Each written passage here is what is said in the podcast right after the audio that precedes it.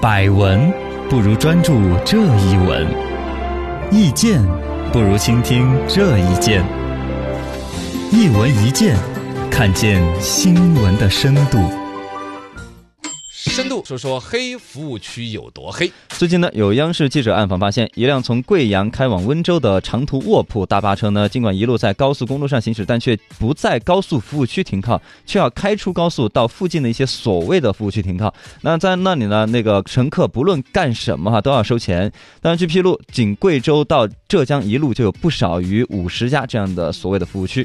这个东西我还是听所未听，闻所未闻。这一次对嗯央视曝光出来，好多人啊。第一次听说这种事儿，确实，它影响到的是，比如说坐大巴车呀，嗯农民工兄弟呀，对对对，可能少有维权意识意意识啊，嗯容易被人家坑了，也就忍了那种哎。这是春运啊，结果这个生意说搞了十几年，甚至几十年的都有那么久的历史，我的哦天哪！啊，就专门这是一帮商业奇才研究出来的创意。啊，以这个贵阳到温州这条线路上面的黑服务区为例，五十来个，你是在那边吃什么东西都贵，一荤一素，这个整点米饭三十块钱。三十块，我整碗米粉二十五，你是因为你是机场 吗？哦呃，机场也 黑，总是一个高级地方嘛。对呀、你坐个大巴，方便面十五，上厕所两块，上厕所自带方便面你要用它开水都得五块，哎呦我天哪！所有商品的价格都是市面上翻倍。就你干什么都要给是钱吧，嗯然后里边也是有住宿区，啊密密麻麻的上百个床位，搞得跟那个什么似的，是学校宿舍一样的。啊！收收也要收钱，屁股坐一下的那个地方都要二十块钱的茶位费，哎呦我天哪！合不合适的弄？我不是有卧铺吗？那个卧呃哦车我吗？什么大巴车吗？碾下来，碾下来，全部弄到上面去，知道吗？ 哎呦为我了天！逼得这些乘客消费，司机会在晚上停到这种所谓的服务区，嗯，然睡觉的时后间把啊，车子上的人全部邀下来，不准在车上过的过过过过晚上，过晚过夜把啊，车门一锁嚯，啊。那就没办法有只有能一去些那儿睡觉务工的农民工兄弟，这些为了省那点儿钱，一晚上蹲着或者站着熬夜，那得多冷啊！就等到第二天车子启动再出发我这有点可恶了，我觉得。啊！其实为什么要这么做嘛？就是因为这些黑服务区挣了钱要分给司机，哦，司机拉一车人过来，一进这种黑服务区先登记按人头领钱，嗯，一趟就是二三百。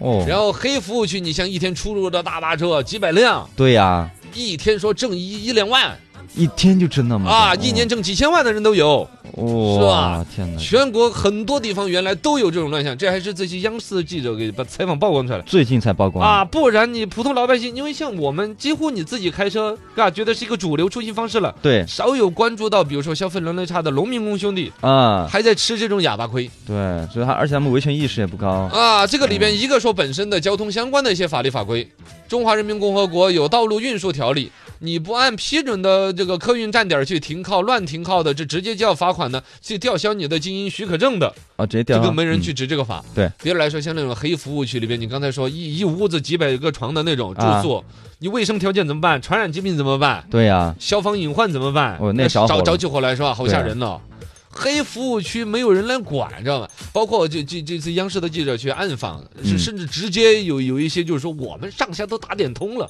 啊，都敢说这个话。当然，本身是做这种生意的人，你像也都是是吧？脑袋别 在腰杆上的那种人，对，不怕事儿。哦，然后记者去向有关部门去反映的时候，各个部门九龙治水，各都抹得干净，都在都说推不，归我们管。嗨，你比如说交通方面，交通就开车是归我们管，啊，但他住宿、吃饭、饭店的不归我们管。哎，这哦撇清责任是 是吧？打市长热线呢？市长热线说这是属地原则，你嗯啊看大巴车从那儿拉过来的，是大巴车那边归谁管？哦归谁管？我们这儿啊的是跨省的这各种，跨，反正就都抹得干净。 哎呦，这个东西你说就那个了，嘎。那到底谁管呢？这呃，摆在面前的一个事实就是，这些黑服务区经营少则几年、十几年，甚至几十年的都有啊，哇存在啊，这是哦商事业实。奇才。